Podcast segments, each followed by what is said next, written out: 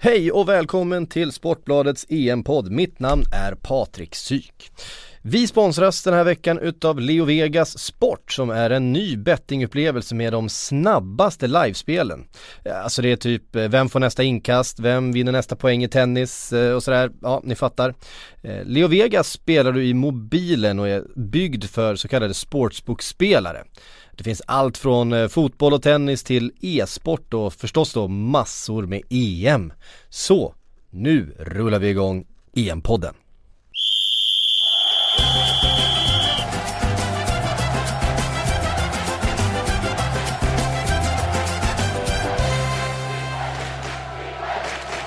Ja då var vi igång! EM-podden här på Sportbladet. Det är nu eh, fyra dagar kvar tills premiären. Eh, Frankrike-Rumänien.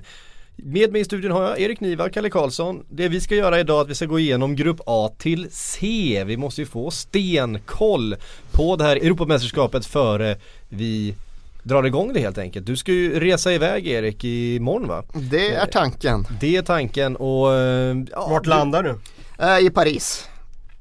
Och sen ska du följa, ja du ska på premiären förstås? Jag ska på premiären, jag ska på Sveriges matcher, jag ska runt på det som i övrigt är intressant under gruppspelet. Det brukar vara mitt mästerskapsupplägg numera att jag eh, ser Sveriges matcher och sen har jag lite fri roll därutöver och det är en roll som jag trivs bra med. Ska du eventuellt se Schweiz-Albanien? Det ska jag, uppe i Lans. Det ska bli ett sant nöje i eh, på alla möjliga sätt och vis. Dels att komma till Lans, denna klassiska fotbolls och gruvstad som jag faktiskt aldrig har varit i. Och därtill givetvis då Schweiz-Albanien, en av gruppspelets på förhand absolut mest speciella matcher såklart. Mm. För vi börjar i grupp A, där har vi ju Albanien, Frankrike, Rumänien och Schweiz.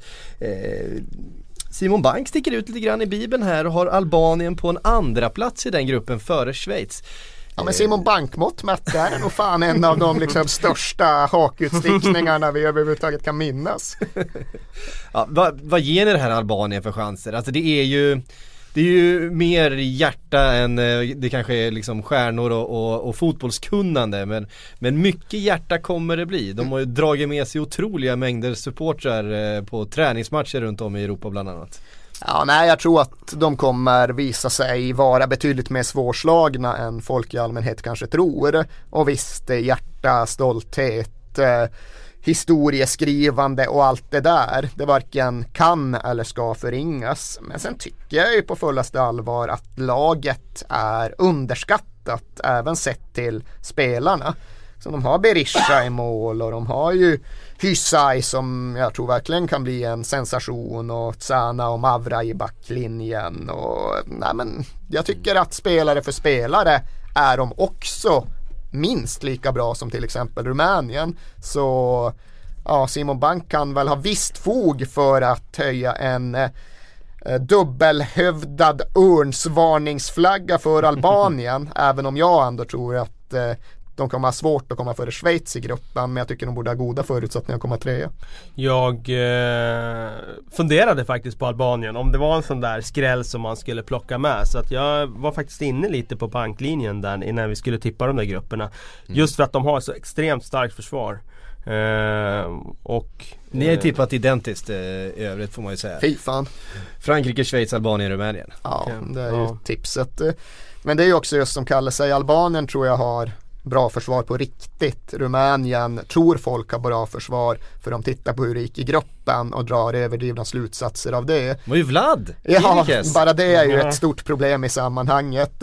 Nej men Rumänien släppte ju typ inte in några mål i gruppen och då tror folk att de spelade bra försvarsspel. Men då måste man ju faktiskt titta på vilken grupp de hade. Det var alltså gruppen som Nordirland moonwalkade hem. Det var där Grekland fanns och förlorade mot Färöarna. Och det var där Ungern till och med lyckades skrapa sig vidare som i mina ögon EMs svagaste lag. Så liksom hålla nollan mot Färöarna, Finland, Ungern så jävla mycket säger det inte. Så jag är långt ifrån övertygad om att Vlad Kirikers eh, det var Lad Kirikers ledda rumänska försvaret är speciellt solitt. Jag tror att det albanska försvaret är klart bättre. Han har spelat många matcher i Napoli den här säsongen va, Kirikers. Han har väl haft en, en karriär som har gått ganska eh, snabbt ut för sen eh, Han var ju het där när, Sen när Spurs värvade honom. Ja, Då fanns det ju stora förhoppningar på att han skulle komma in och styra upp det där försvaret. Och det kan man väl säga att han inte lyckades med direkt. Ja, grejen är att det finns en spelare där, det gör det. Ja Det det absolut. tveklöst. Men det är lite som han, vad hette han, Zigrinski som värvades till Barcelona. Ja. Alltså lite samma där att sätter han i rätt miljö så är det ju en bra försvarsspelare. Jag tror att Kirikes i Rumänien nu i EM kommer kunna göra det bra. Det, det finns absolut de möjligheterna. Men det var en bra parallell just för Zigrinski var ju också den där typen av back som var väldigt skicklig med bollen. Han hade ett oerhört välutvecklat långt passningsspel. Och det är Kirikers också, han är jättebra med bollen Ja. relativt sett. Han kan inte försvara, vilket man kan uppleva som ett problem. Och det kunde inte Zigrinski heller i sådär jättehög utsträckning. Så det gäller ju att ha en tuff, solid, eh, säkerhetstänkande mittback bredvid båda de här killarna. mm. Eh, men det gäller, om man vänder tillbaka till Albanien där och för att bara understryka deras defensiv. Han förbundskaptenen där, Debiassi, han eh, var ju Levante. Och med extremt små medel där så lyckades ju han stänga igen butiken under den säsongen han eh, eh, tränade dem. De åkte ur, men då hade de ju sålt alla spelare och eh, i januarifönstret på grund av ekonomiska bekymmer. Och han fick ändå beröm den våren när de åkte ur för sitt sätt att eh, eh styra upp och organisera försvarsspelet. Så att det i kombination med ett stort hjärta, jag tror att det kan räcka till eh, ett kryss och en skrällseger i bästa fall. Mm. Eh, och som sagt, det är ju av många anledningar väldigt speciellt mötet med just eh, Schweiz eftersom väldigt stora delar av det albanska landslaget är från Schweiz. Även Ja. om de har albanska rötter. En väldigt stor del av det schweiziska landslaget är etniska albaner. Ja, eh, och då har vi ju brödramötet framförallt då, eh, Xhaka. Granit mot brorsan som jag... Talent. Precis. Eh, vi pratade om det lite innan här Erik. Det, vi kan komma på ett annat tillfälle då två bröder har mött varandra i ett fotbollsmästerskap. Ja, jag var på Boateng. den matchen nere i Sydafrika, Tyskland mot Ghana och Boateng mot Boateng. Mm. Sen är ju de halvbrorsor ifall man nu ska lägga någon värdering i det Ja, medan Xhaka-brorsorna verkligen är brorsor. Så det är klart att det är unikt. Det är inte ett för stort ord att använda. Och de kommer ju därtill också spela direkt mot varandra för båda kommer väl ställa upp som innermittfältare. De har mötts tidigare läste jag mig till i schweiziska ligan men då var det ett läge då liksom den ena spelade innermitt och den andra ytterback och lite så var det ju med Boateng-brorsorna. Okej, Kevin Prince spelar ju någon märklig offensiv mittfältare och Jerome spelade back men de kom inte i speciellt mycket kontakt med varandra i den matchen. Här kommer det ju vara närkamp och närkamp och närkamp, Xhaka mot Xhaka. Och är ju- frågan är vilket lag Granit håller på egentligen. Det, har ju varit, det, det, det läste jag mig till nu, det var ju väldigt speciellt alltså att han hade sådana känslor för Albanien att han hade gått ut och sagt liksom att jag ville skjuta utanför när vi liksom Ja, Alltså alltså, det- han, har, han har den typen av känslor. Ja. Och det är väl även eh, Shakiri varit ute och, och sagt att han har starka Ja, band han till spelar ju med Kosovos flagga på skorna och Ja. är väldigt inne på den dubbelhövdade örnen och den estetiken. Så nej, alltså det är ju många av de här schweizeralbanerna som är oerhört stolta över sitt albanska ursprung och det komplicerar ju matchen, det går ju inte att säga något annat. Um det ska bli förstås väldigt spännande men vi har ju eh, den, den självklara favoriten i den här gruppen Frankrike som väl ska promenera hem en gruppseger här. De det har ju känns fått, ju så. De har ju fått en värdnationslottning också, det får vi ju vara är ju så. uppriktiga och Var det säga. Platini som styrde upp den där lottningen innan han vek in årorna där? Vi låter väl det vara osagt men eh, det, det känns ju på förhand som eh, det ska gå vägen att ta sig vidare till en åttondelsfinal för Frankrike i alla fall. Allt annat De borde ju vara historiens största skräll om de skulle åka ur i hemma-EM i Ja. den här gruppen. Ja. Eh, minns ni förresten eh, premiärmatchen hemma-VM, Frankrike-Senegal? Ja, det var inte Nej, hemma det var VM. det var nej. 2002. Ja det var var 2002 ja. Ja, ja. var, eh, 98 var det ju match mot, vilka hade de då? De gjorde ju mål till slut där, Dugari va? eh, så var det nog ja. Eh, men jag minns i alla fall att eh, Frankrikes premiär där mot Senegal, man var helt säker på att Frankrike Ja, då Som de ju- då var ja, dubb, regerande VM och EM-mästare. Eh, Men den stora frågan är, Kalle kan det så han får inte få svara, men kommer du ihåg målskytten för Senegal? Nej du får inte Ja, svara. ja, ja. Jag tror det var på 98 men Nej. 2002, det är ju 2002. färskt i minnet så Exakt. kom igen nu. Ja det, det var ju inte i alla fall ehm, Nej jag kommer inte på Ja, det var inte El Nej, Hadji det han El gjorde Hadji. inga mål Han gjorde inga mål under, under mästerskapet Han forcerade in den från en meter, vill jag minnas. Eh, Nej jag minns inte Pappa Boba. Pappa Boba Pappa Boba ja, Diop. den hade jag in... ja, hade du inte pappa Boba eh, nära till hands? Nej jag hade inte det Eh, Jag ber om ursäkt till det kära Det var, ja, men det var ju lite en sån där Schweiz-Albanien match också. Det var väl tio vill jag minnas av de senegalesiska spelarna som var födda Fostrade. och eller fostrade i Frankrike. Eh, Frankrike i alla fall har det har ju pratat mest om laguttagning eller trupputtagning. De har ju ett sånt eh, överflöd av kvalitetsspelare i, den där, i det där landet så det är klart att eh, några ägg måste ju knäckas för att det ska bli en omelett. Eh, Benzema petad. Eh, kanske inte av eh, rent eh, fotbollsmässiga eh, anledningar utan eh, det finns andra anledningar. Precis som med Sakho som jag också har varit given i den där truppen. Eh, det som har varit det stora i Frankrike har ju varit petningen utav Lacazette. Som många tycker borde varit där men som väl egentligen har petats på grund av faktiskt eh, fotbollsrelaterade eh, anledningar. Han har egentligen helt enkelt inte bedömts som eh, det bästa alternativet. Ehm, vad säger ni om eh, den här kontroversen kring eh, Lacazette? Vi behöver Ja, inte gå in på Erik ja. Cantonas eh, förklaringar till varför laguttagningen har sett ut som den gör. För att den, eh, det blir lite kladdigt kanske men eh, Nej, Lacazette Jag vet inte riktigt hur han har tänkt där men eh, Känslan är väl att han egentligen är en bättre spelare än Gignac Men att Deschamps kanske vill ha olika spelartyper där framme Och att det då motiverar honom att ta ut en bättre och mer användbar trupp eh, Annars ser jag ingen anledning. Jag tyckte han kom igång den här säsongen till slut där och eh, Det hade varit naturligt att ha honom med. ja, det saknas ju inte anfallskraft i det där laget ändå. Ja, nu ser Giroud ut att komma in i mästerskapet i någon form av fart och form. Han är ju första val, han kommer ju spela center tills något annat inträffar. Och han har ju gjort väldigt många mål den senaste månaden oavsett eh, tröja han haft på sig. Eh, så det blir ju intressant att se hur det går för honom. Han kommer ju vara en nyckelfigur i hela den här turneringen. Eh, om vi pratar om 98 och parallellerna dit så vann de ju VM utan center. De spelade med en helt oduglig Ivarch VM 98 och vann ändå. Eh, och det ska de väl inte behöva göra. Giro kommer nog göra sina mål, det tror jag verkligen. Jag tror att eh, det skulle kunna finnas ett case för att spela på honom som skytteligavinnare till och med. Eh, men det går inte att förlita sig på honom. Det går inte att känna sig helt övertygad och säker om att han kommer prestera. Så det är ett frågetecken. Sen är ju det andra kvarvarande frågetecknet backlinjen och i synnerhet mittförsvaret. Nu när Varann försvann och sen även, eh, vem var det mer som lämnade in här på slutet? Eh, Lass. Eh, Ja, mm, tänkte i och för sig mittbackar Ja, mittbackarna. Ja, precis. Det var Eh. ytterligare en eh, kandidat som försvann. Så nu blir det ju Koscielny som måste vara försvarschef. Och det har väl också lett till att Deschamps har fått lättare att göra prioriteringen mellan Kabay och Kanté. Det blir Kanté som spelar mycket för att backlinjen måste få lite extra skydd. Och ja, där får man ju se. Backlinje med Sanja, Koscielny, Seyman Gala och och Evra. Det är ju ingenting som man egentligen borde kunna vinna EM med. Men jag håller ju trots allt ändå Frankrike som kanske den största favoriten. Mm. Och, och Kanté har ju eh, visat sig ha defensiva kvaliteter utav det vanliga som eh, hjälper en backlinje minst sagt.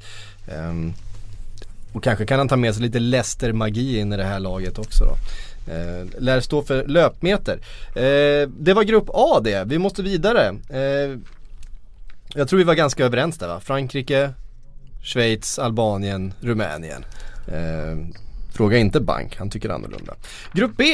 England, Ryssland, Slovakien, Wales. Så där finns det också spännande detaljer att prata om förstås. Eh, England mot kusinen från landet, Wales. Eh, som vi ju, det svenska landslaget mötte häromdagen här i, i eh, förrgår var det. Ja, Och det, det var väl inte mycket att hänga granen för, för Wales del, del och kanske inte för svensk heller om man ska vara riktigt ärlig. Ja, för svensk del var det väl Ja det blev, det väl blev ju några mål men, men, eh, men det var ju eh, ett, Det var ingen värdemätare om man säger så. jag nej. tror att den analys man kan göra utifrån Wales det är ju den som eh, landar i att de har en väldigt ihålig trupp. De bör nog få ut sina bästa spelare på plan för annars finns det ta med fan inte speciellt mycket kvar. Eh, men är de ordinarie? Så tror jag ju fortfarande att de har en högsta nivå. Får de ut Joe Allen och Joe Ledley och Robson Joe, Joe på Ledley är skadad va? Han är skadad. Ja men han är typ tillbaks. Är han det? Ja, sen bröt ju benen men det struntar väl Joe Ledley. Han har kämpat sig tillbaks. Han är med i truppen, han är i full träning. Han räknar med att vara tillgänglig redan till premiären. Oerhört glädjande. Ja, nej men det behövs ju för just inne mitt de körde mot Sverige, det funkade ju överhuvudtaget inte. Det går inte att köra med Vaughan och de killarna utan de Nej. måste få ut Ledley och Allen och de måste ha som sagt Robson Canoe som är oproportionerligt viktig istället för någon Vokes Sam Vokes startar mot Sverige. Ja, det det var ju inget styrkebesked direkt att spela honom som eh, första striker i ett EM. Nej det är det ju inte. Jag tror som sagt inte att det finns anledning att avskriva Wales på grund av Sverige-matchen men skulle de behöva samma, spela med typ samma elva i EM då, eh, då börjar man nog närma sig avskrivningsläget. Ja, och det hänger ju förstås väldigt mycket på Gareth Bale. Så är det Eh, naturligtvis. Det är ju en liknande situation som den vi har i Sverige. Eh, Om inte Zlatan kommer igång, ja, då, då kommer det ju inte gå bra för Sverige. Det är ju bara så. Och utan, utan Gareth Bale så blir det inga avancemang för Wales. Här är väldigt intressant för ni har tippat väldigt olika i, i eh, den här gruppen. Erik, du har tippat England etta, Ryssland tvåa, Wales trea och Slovakien sist. Hur fan tänkte jag då? Men Kalle Karlsson har tippat England först, Slovakien tvåa, Wales trea och Ryssland sist. Ja. Ja. Ryssland, Ry, jag misstänker att du gjorde det här tipset ganska tidigt Erik, för Ryssland har ju åkt på ett par tunga skador sen dess. Nej, jag hade nog varit tvungen att revidera. Jag gjorde det innan Zagojev försvann och jag gjorde det innan Denisov försvann. Nu har de tappat hela sitt innermittfält. Ja. Och det är klart att det är en jävla skillnad. Mm. Jag gjorde väl det utan att minnas när jag gjorde det och varför. I den tid då man fortfarande tyckte det fanns en så här slutski, eh, eh optimism kvar i Ryssland. Nu är de jävligt svårbedömda. Jag ska inte säga att de är värdelösa och helt odugliga men de är väldigt svårbedömda för just tappa inne mittfältet. Det är tungt för dem. Tappat Zagojev framförallt. Det finns ju ingen ersättare överhuvudtaget till honom. Blir det Chirukov som tia nu då eller? Ja det måste det bli men han har ju också varit formsvag. Ja, och så han går ju inte in heller att lita på direkt. Han kan vara bäst i Det är väl- EM och sämst i EM. Är det en klassisk eh, rysk egenskap att det går inte riktigt att, att lita på eh, det, det är ingen som är så stabil 7-8 av 10 Ja, de har ju en. Tilltalande lymmighet mitt- kvar. mittback- Mittbacksparet går väl att lita på Ja, de är ändå. alltid. Ignacevich och Beresutski. De har ju stått där och rensat i tio år känns det som. Ja och som sagt aldrig riktigt bra. Nej. Ehm, Akinfejev är ju också överskattad Ja han är tyvärr. sjukt överskattad. Ja, det Tänk när han kom att- fram där man Ja, ja. tänkte såhär, Ja, jag det här blir en topp, toppmålvakt Ja, i ja. Europa liksom. Men Det han har varit som- evig talang. Ja det kändes som att det var några säsonger sedan som han var het på, Han måste på ju vara marknaden. 28-29 Ja nu. absolut, sen var alltså det kan man väl i säga, han räddade ju ligatiteln åt CSKA nu bara för eh, någon vecka sedan med en otrolig jävla dubbelräddning nere i Kazan var det de var tvungna att vinna för att bärga titeln. Akinfejev lyckades rädda den åt dem och byggde ju på så sätt naturligtvis på sin status i Moskva och i Ryssland. För där är han ju fortfarande extremt högt hållen, det ska vi inte förneka. Men så fort han kommer ut på den stora internationella scenen och ska spela Champions League eller mästerskap så kommer det ju misstag. Så ja, går det att lita på Ryssland? Ja, det går att lita på att mittbackarna är tröga, att det finns ett misstag i Akinfejev och att vi inte riktigt vet vart vi har resten. Det är väl ungefär så. Men deras hopp är väl ändå nästan till mannen på bänken ändå. Alltså Slutski har ju någon slags aura kring sig och han fick väl ordning på dem nu i, sen han tog över. Ja, ja. Så känslan är ju ändå att de har en väldigt, väldigt bra förbundskapten eh, jämfört med andra länder. Måste, ju, måste ju bara hänga ut Flink här då som har dem som gruppvinnare. Ja, Flink är offensiv. Jag tror att han fortfarande, han, om jag inte minns fel så följde han det ryska landslaget väldigt tätt under EM 2008.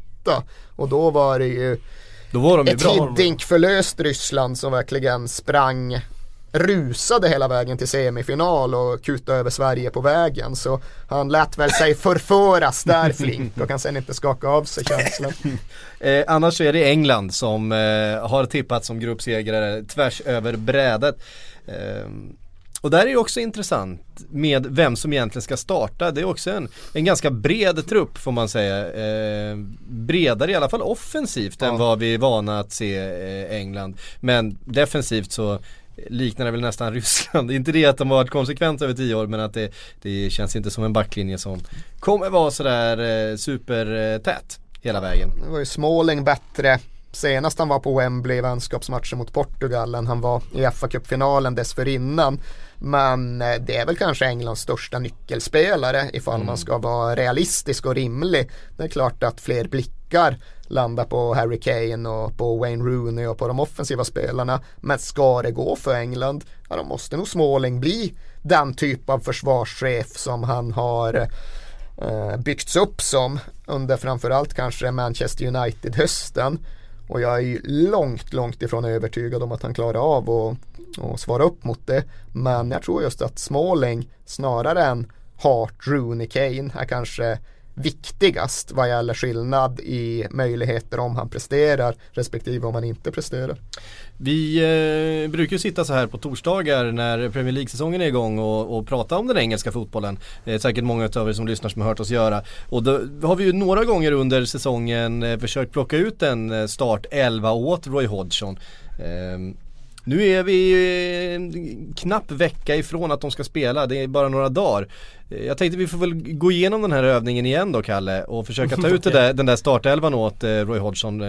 Joe Hart i mål, den är väl ganska, den tar ut sig själv på något sätt. Kalle ska ha in hit dem tycker ja, jag Ja precis, han har spelat till sig en plats med succésäsongen i Burnley. Nej men ehm, men sen är det, det är ju en Kyle fråga Walker där om som... spelsystem också. Så Roy mm. Hodgson håller på att laborera med en diamant senast här och det var ju inte så lyckat. Nej. Och jag vill ju inte att England ska spela med någon diamant. Så jag formerar ju dem som jag hade gjort då. Och då blir det ju 4-2-3-1, vilket Hodgson har spelat tidigare. Cool fact a crocodile can't stick out its tongue. Also, you can get health insurance for a month or just under a year in some states. United Healthcare short term insurance plans, underwritten by Golden Rule Insurance Company, offer flexible, budget friendly coverage for you. Learn more at uh1.com. matcher också. Han har ju Finns väl anledning att tro att, att, han kommer göra det också? Ja med tanke på att det inte fungerar alls senast så känns det som rimligt att gå tillbaka till det och då blir ju fyrbackslinjen Kyle Walker eh, Smalling, Cahill, Danny Rose. Och sen blir det framför dem Dyer, Dele Alli. Eh, med anledning då av att eh, de känner varandra från Tottenham. Eh, det blir en trio framför med eh, mm, mm, mm, mm Nu ska vi se till höger. Ska vi sätta där. Um, Ja det känns väl som att Rooney kommer starta som tia och Kane längst fram. Den, den mm. ser jag som given. Och sen på kanterna, där är ju frågan då. Raheem Sterling tror jag fortfarande kommer få en av platserna. Och sen vem som tar nästa. Varför inte evighetsmaskinen James Milner i någon mm. slags eh, defensiv högerroll så låta Walker ta ta eh, en roll som eh, offensiv ytterback och gå ner mot hörnflaggan där. Mm. Ingen Lalana? Nej, eh, Joker. Eh, Ser ju rätt pigg ut i inhoppet Men, eh, jag, ja, men jag tänker jag just i den alltid... positionen, det är ju den han normalt sett spelar. Ja eh. precis, äh, det kan vara, det kan vara Lallana. Eh, det kan ju också vara en Jack Wilshere om han ser het ut på träningen. Men jag skulle säga Jack som inhoppare sista 30 för att för, förändra liksom en matchbild. Mm. Jamie Vardy har ju fått ganska mycket förtroende i eh, träningsmatcher och sådär inför här. Men senast mot Portugal, det här är lite intressant statistik. På sina 66 minuter hade han 8 tillslag på bollen. Jag såg 9 men okej då. ah, eh, det kanske var 8 plus avsparken då. Ja det är möjligt, det är möjligt. Det eh, är ju inte tillräckligt mycket. Nej men det går ju Snacka inte. Snacka om att alltså, vara osynlig. Ska man spela honom som någon typ av ytter så gör man ju bättre i att skita i att spela honom. Då är det ja. bättre att spela med en Sterling till exempel som kan spela ytter. Jag tror till och med att han är bättre defensivt i den rollen än vad Vardy är. Inte för att han är det generellt, inte för att han har bättre intensitet i sitt pressspel men för att han faktiskt vet vad han förväntas göra. Och det där med square pegs in round holes är mm. ju såklart någonting som Hodgson bör försöka undvika. Det är ju annars en återkommande fälla som engelska förbundskaptener faller i. Nu måste vi ha in Paul Scholes och Steven Gerrard och Frank mm. Lampard. Ja då får Scholes spela vänsterytter. Ja men han kan inte spela vänsterytter. Det är det som är problemet här. Uh, så jag tror väl just att uh, det är någonting Hodgson bör undvika. Jamie Vardy är ingen ytter vill du nu ha honom så då får du allt spela honom som centrala anfallare och vill du inte starta med honom så får du väl slänga in honom som centrala anfallare men Vardy som ytter eller för den delen Kane som ytter ain't no good. Nej. Uh, och där bakom finns ju förstås också en Daniel Sturridge som till slut kom med då efter sina skadebekymmer som han alltid ådrar sig så fort Roy Hodgson kommer inom 100 meter av honom. Då, då går han sönder. Där finns det ju såklart möjlighet att spela honom på en kant för det är ju mm. en position han är familjär med. Eh, det skulle jag ju verkligen kunna se i en offensiv uppställning att de skickar ut Sturridge på en höger till exempel. Kommer Rashford få minuter i EM? Nej, jag tror inte det. Eh, jag tror att det blir så att eh, Hodgson, precis som du var inne på, han inser att han kan inte spela Vardy som, som ytter. Då får han vara backup-anfallare och då blir mm. Rashford degraderad till trea och då, då blir det inga minuter. Nej. Um, ett lag som vi inte har nämnt hittills då i Grupp B, Slovakien. Kalle, du har dem som eh, tvåa. Ja, alltså mer egentligen på Kanske att jag inte är så imponerad av de andra lagen i gruppen mer än att eh, Slovakien är speciellt fantastiska. Samtidigt så kommer det ju alltid en sån där skräll någonstans från ingenstans. Och, eh, Slovakien har ju inte direkt eh, rosat eh, de här stora turneringarna tidigare. Jo, oh, de var svinbra 2010. Jag var på Italien-matchen ja, i Johannesburg. Nej, 3-2 för 3-2. fan. Det var, det var en fantastisk match. Just det, vad hette han målkungen där? Vad fan hette han nu igen som gjorde så mycket mål där? det var ju, det är ju samma dude som det fortfarande höll jag på att säga. Mm. Ja, strunt samma. Han eh, gjorde ju en jävla massa mål i det gruppspelet, ja, det stämmer. Det var en eh, målrik historia. Eh, nej men... Annars så är det väl... Känslan är att eh, de har ett hyfsat lag.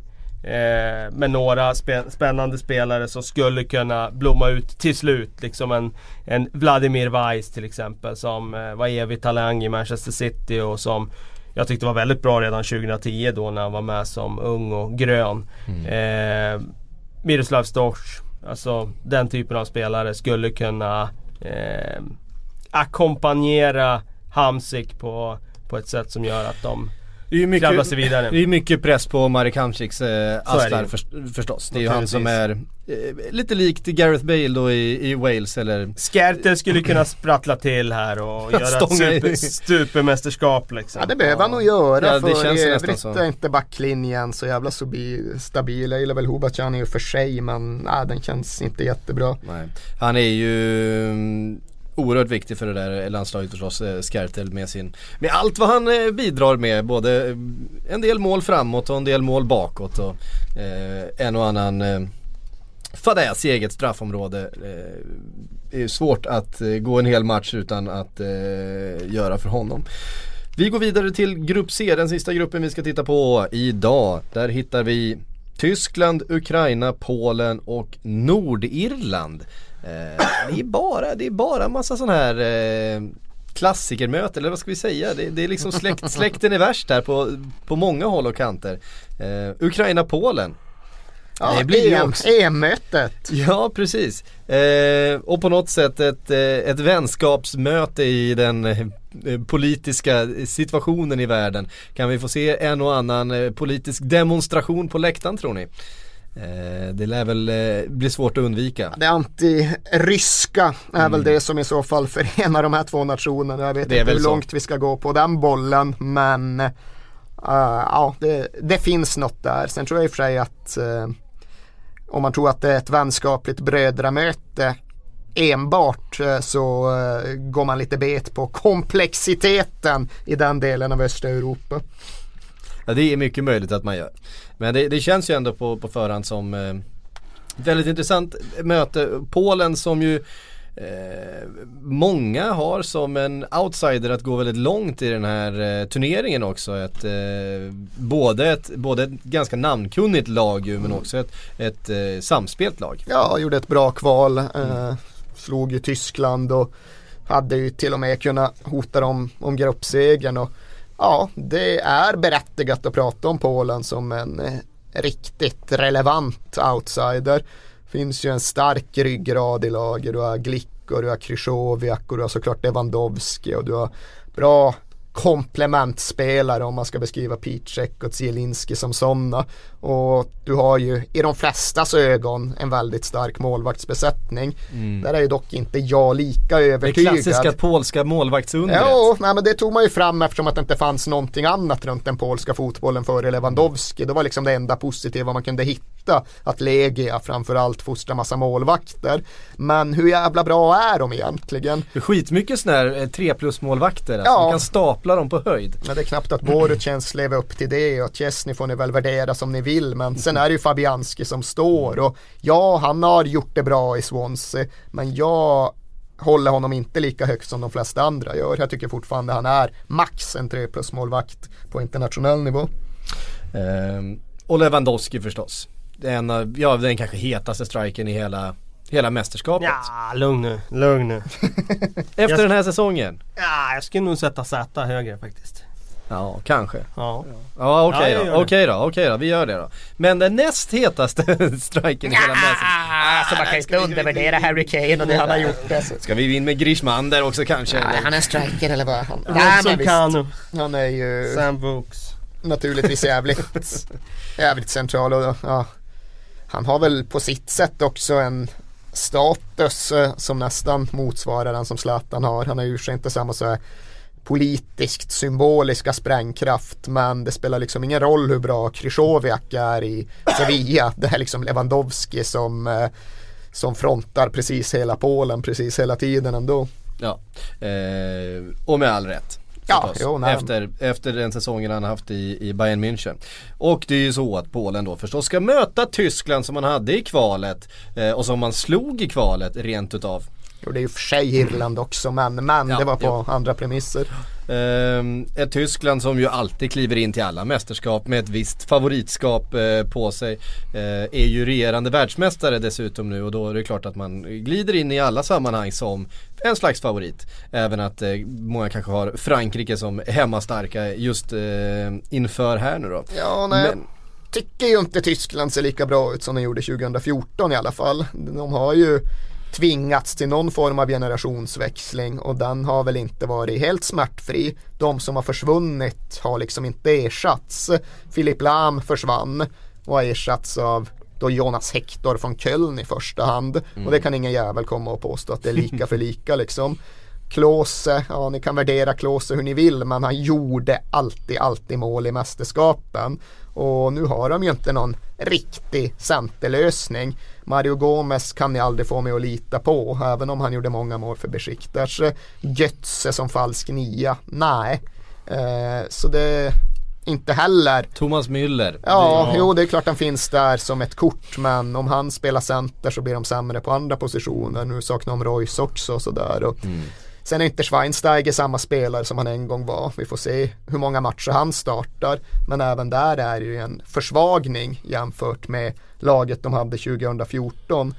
Ja det Så, känns ju som centralt på mittfältet att det är betydligt svagare Nej, men jag tycker än, på flera än... positioner, alltså inte bara där. Om du tittar ytterbackarna till exempel. Om de ska spela Jonas Hector och Emre Can då är ju inte det i närheten av vad de egentligen ska ha ett tyskt landslag. Alltså mm. de har spelat med Filip Lam där i tio år som har varit världens bästa ytterback. Mm. Eh, och känslan är att, ah, det här och Emre Can som ju inte ens är ytterback egentligen. Ja, har inte spelat precis. en enda match som ytterback den här säsongen. Det, Um, Osäkerhet ja. kring Hummels också ja. även om de väl får ihop honom och det krävs ju verkligen att han och Boateng fungerar för det är väl Ja, i och för sig Hummels vet fan, men Boateng har i alla fall höjt sin status sen 2014. Han är ju självklar som mittback på absoluta världsnivå numera och där kommer han behöva spela.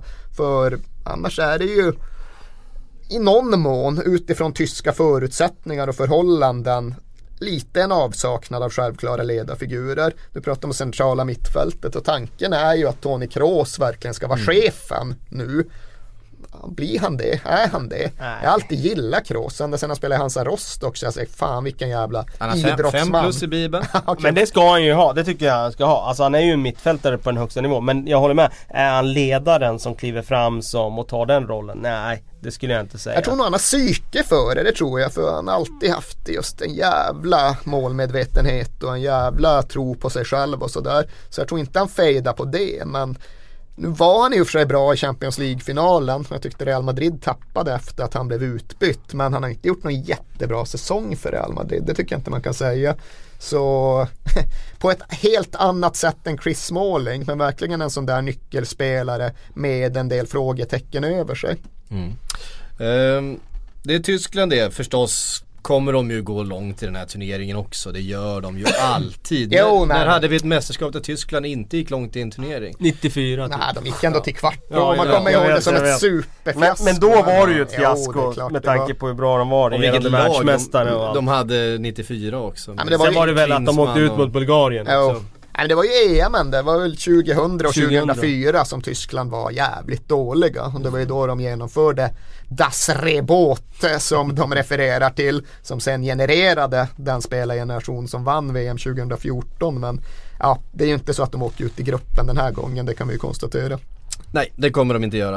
Eh, och tittar man på motståndet där i Ukraina, det är klart att där finns ju en eh, Jarmolenko och en Konoplyanka förstås som ska eh, springa och trolla och springa och trolla och göra de där målen och eh, det mesta för de lagen och, och Polen har vi varit inne på. Sen så eh, finns ju en strykpåse i den här gruppen också. Jag gillar framförallt hur klar du är med Ukraina efter mm. den analysen. ja, just det. Vi vänder blad som kungen brukar säga. ja, ja, nej, jag, visst, visst, jag accepterar detta. Jag hastar på lite här, men visst, vi kan, vi kan, vi kan väl bläddra tillbaks till, till Ukraina om ni vill. Om, om ja, ni vill. Jag gillade den. Jag tyckte det var en, en eh, väldigt djupgående och fullskalig analys. Ja, framförallt jag gillade det, det syns ju inte um, det visuella men du sitter ju då med Sportbladets EM-bibel framför dig. Hade det ukrainska ja, uppslaget, just uppslaget konstaterade där finns Konoplyanka, där finns Jarmolenko och sen bläddrade demonstrativt vidare. Ja, det känns väl eh... Ja, jag vet, ni får, gärna, ni får gärna eh, hindra dig precis när ni vill. Det känner ni till. Ni vet precis hur det funkar här inne. Stop me if you think that you've heard this one before. Nej men det finns oerhört mycket kring Ukraina och liksom sammansättningen av det laget och hur man egentligen bygger ett fotbollslag över det som bokstavligt talat är stridslinjer. Mm. Men eh, det kanske inte finns tid eller utrymme för allt det där i detta forum som vi kanske återkommer helt enkelt. Så blir det väl antagligen. Men eh, det är klart att det, det, pågår ju faktiskt ett krig i det där landet och det påverkar ju allt. Ja, just eh. eftersom att väldigt många av spelarna kommer från olika sidor av dessa skyttegravar. Mm. Om man nu ska prata om dem. Eh, inte minst eh, namnen som vi har nämnt här, Konoplyanka är väl från eh, Dnipro. Ja, men eh, Dnipro är ju, ja, nu hamnar vi där i, i och för sig ändå. Det är ja. visserligen en rysktalande stad men de har inte alls samma Moskva-vurm där som de har i till exempel Donetsk och Konoplyanka för att ta just den specifika spelaren har väl inga egentliga problem med det ukrainska. Liksom, han är ju en blågul patriot, vilket är väldigt viktigt att vara när man ska bedöma sig en ukrainsk folkopinion numera. Så han är väl inte en av de spelarna som bedöms som komplicerade i det här sammanhanget. Men det finns andra spelare i truppen här som, har, eh, som är mer komplicerade i den eh... Korrekt, ja. ja. Exempel? Eh, ja men ge mig den där Ge mig det där uppslaget så kan jag bara Ja, Seleshnov eh, Vart har vi han Stepanenko eh, Rakitski För att bara ta några av dem som just kommer från andra sidan stridslinjerna och sen är det fortfarande en tyngdvikt, tung, vad heter det, tonvikt vid spelare från det ukrainska Ukraina. Men mm. som sagt alla är inte det. Nej. Um, och det kanske kan eh, stärka dem på något sätt också om det börjar bra som det brukar eh, heta. Teoretiskt sett men jag tror inte man ska vara övertygad om det. Nej. Eh, vi måste ju prata om Nordirland också. Som ju är liksom den kanske, det kanske mest oväntade inslaget i hela den här EM-turneringen tillsammans med Albanien. Eh, Ungern ska folk inte överskatta. Ja, men, Ungern har ju i alla fall vunnit eh, fotbollsmatcher ja, du går tillbaka för, så pass för 80, 80 år sedan. Ja, fair enough. eh, Men Nordir Nordirland slog väl i och för sig Sverige hade väl problem med dem i, i kvalet till VM 2010 ja, va? När David Healy Ja de tog fyra poäng av Sverige, de slog, slog även Spanien, Spanien. Det, slog, slog England i samma veva, det var ju precis som du sa David Healy av Men David Healy är inte kvar? Nej nu är Kyle Leffert i deras David Healy, det är i alla fall tanken Han har sänkt Sverige också en gång, eller mm. kvitterat på Råsunda ja. Ja, och eh, vi har varit inne på försvarare som måste prestera, vi nämnde Skertel och så vidare och Johnny Evans är ju förstås eh, den som ska chefa här och den som ska vara eh, den som styr och ställer i ja, defensiven. Ja samtidigt måste jag säga försvarsmässigt så har de ju bra försvarare. Alltså Craig Cathcart ska ju inte underskattas, han har ju gjort en väldigt väldigt bra säsong i Watford. Han haltade ju av senast men eh, förmodligen bara väl... upp precaution. Ja. McCauley har Macaulay ju är... ganska mycket erfarenhet och rutin. Och han har gjort en bra säsong i VBA. Mm. Eh, så Nej jag skulle säga att eh, försvarsmässigt om du tar spelare för spelare så har de ju bättre försvarare än vad till exempel Sverige har. Eh, sen tycker jag det finns en del att önska i övrigt. Tror du Roy Carroll kommer stå? Nej det tror jag Fan, inte. Det vore ja, ju för festligt. Det vore alltså, väldigt festligt. 40-åring från Notts County i fjärde divisionen liksom. Ja. Det hade ju varit, eh, det hade ju varit bara, alltså de har ändå ingen chans att gå vidare från den här gruppen. Bara släng in honom. Folk kommer ju gilla det. Vad, vad händer med publikfrieriet hos ett lag som eh, Nordirland undrar man ju då. Ja, nej, jag tror nej, ju såklart väl... att det beror väldigt mycket på om Ukraina imploderar eller inte. Och det mm. finns en konkret risk att de gör det. Eh, om Ukraina presterar normalt så är ju Nordirland sist i gruppen. Men det finns potentiellt en tredje plats att nafsa på ändå. Ja. Och då, då finns då det ska inte en, Carol stå. Nej, då kanske inte Carol ska stå. Då finns ju också en, en eh, åttondelsfinal eh, möjlighet. Mm. Ja, ja. Nej men alla går ju vidare, så är det ju i grunden. Men Michael O'Neill då? Du har ju lyssnat på podd med Michael O'Neill. Ja, det gjorde jag faktiskt. Ja. Vad, vad, vad tror vi om honom? Han är ju väldigt eh, högt ratad såklart, som man blir ifall man lyckas med detta med Nordirland. Men jag tycker ju ändå det är för tidigt att lyfta upp honom som nästa brittiska stora tränarnamn. Han är ju stor Liverpool-anhängare och det är klart det finns en tanke där att han en dag ska ta sitt Liverpool och göra någonting av det. Det han får mycket beröm för det är ju just det här att han lyckas få ut max av alla sina spelare. För han måste, det finns liksom inte alternativet att skära av Kyle Lafferty bara för att han är strulig och bökig. Utan han måste på något sätt nå fram till honom och göra fotboll av Lafferty. Och det är det som, för att ta liksom ett konkret specifikt fall, det är den typen av ledarskap han har fått mest beröm för. Han har liksom lyckats sätta laget, få alla att köpa in sig på de premisser som måste gälla och på så sätt få ut max av ja, en svår spelare som Lafferty eller för den delen en väldigt lättskött spelare som Steven Davis. Mm. Alla presterar väldigt nära sitt max när de kör för Nordirland och det ska såklart O'Neill ha stor heder av. Eh, Absolut, det var grupp A, B och C det. På eh, torsdag är vi tillbaks Kalle. Jag vet att du har ju scoutat det svenska motståndet som ingen annan. Eh, gått igenom eh, de här eh, kvalmatcherna med eh, Italien och Belgien och eh, Irland. Mm. Tyvärr har det ju hänt en del sedan dess men eh, vi kan väl eh, ta en ny titt på det. Vi tar en ny vända på torsdag, då går vi igenom de övriga grupperna som är kvar också. Och vi eh, kommer höras via de kommunikationsmedel som står till buds då. när du är ute och re reser. Men vi ska försöka hålla kontakten under mästerskapets gång här och se vad du har för dig Erik när du är ute och, och reser med fotograf Pontus Orre är det va, som är ditt ressällskap den här junimånaden. Det är den dynamiska duon. Det är vi som är Shearer och Saturn. Oklart vem som är vem. Exakt. Eh, vi hörs på torsdag igen. Tack för att ni har lyssnat. Det här är EM-podden. Ha det så fint.